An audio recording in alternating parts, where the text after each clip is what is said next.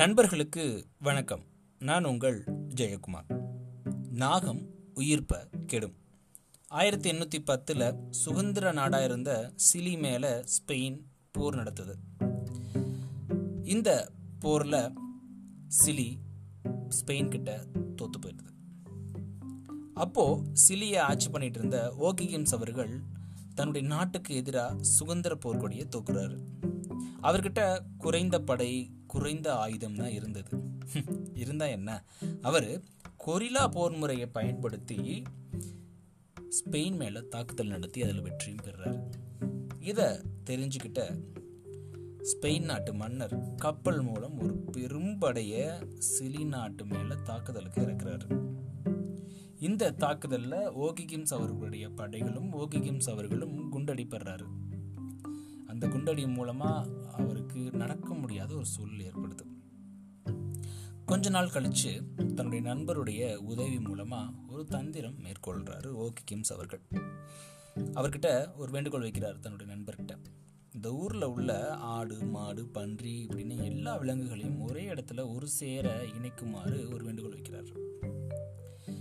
சரியா இரவு நேரத்துல பலத்த சத்தத்தோட தன்னுடைய குதிரைப்படை மூலமா வீரர்கள் மூலமா இந்த விலங்குகளை விரட்டுறாரு.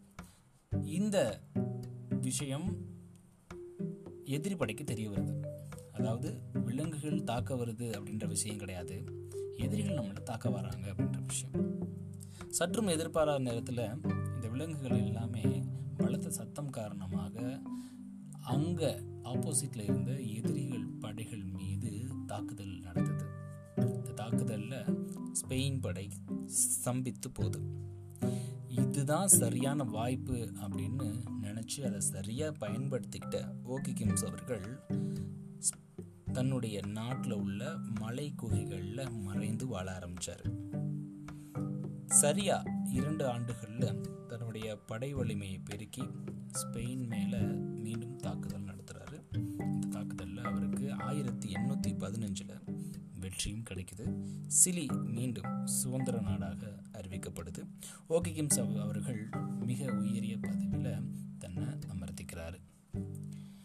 இப்போ நம்மக்கிட்ட என்ன இருக்கு என்ன இல்லை அப்படின்ற கேள்வி நம்ம எல்லாத்துக்குமே இருக்கும். நிறைய நேரங்களில் நாம் என்ன இல்லை அப்படின்றத தான் யோசிச்சுட்ருக்கோம். நம்மக்கிட்ட என்ன இருக்குது அப்படின்றத என்றைக்குமே யோசிக்கிறதே இல்லை. இங்கே ஓகிகிம்ஸ் அவர்கள்கிட்ட குறைஞ்ச படதாக இருந்துச்சு. குறைந்த ஆயுதம் தான் இருந்துச்சு. ஆனால் அதை வச்சு தான் யார் தன்னுடைய வலிமை என்ன அப்படின்றத தெரிஞ்சுக்கிட்டு எதிரிகள் மேலே போர் தொடுத்து அதில் வெற்றியும் பெற்றார். இதே விஷயத்தை என் வள்ளுவன் அவர்கள் ரொம்ப அழகாக எடுத்துரைக்கிறாரு.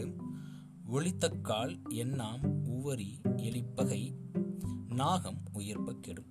அதாவது எலிகள் பெருமளவில் கூடி ஒரு சேர கடல் அலை போல் ஓங்கி ஒழித்தாலும் பாம்புக்கு ஒன்றும் ஆகாது. ஆனால் பாம்பு மூச்சு விட்ட அளவில் எலிகள் கெட்டொழியும் அப்படின்றார். கூட்டம் எவ்வளோ இருக்குது அப்படின்றது முக்கியம் இல்லை. அந்த கூட்டம் யாராக இருக்காங்க அப்படின்றது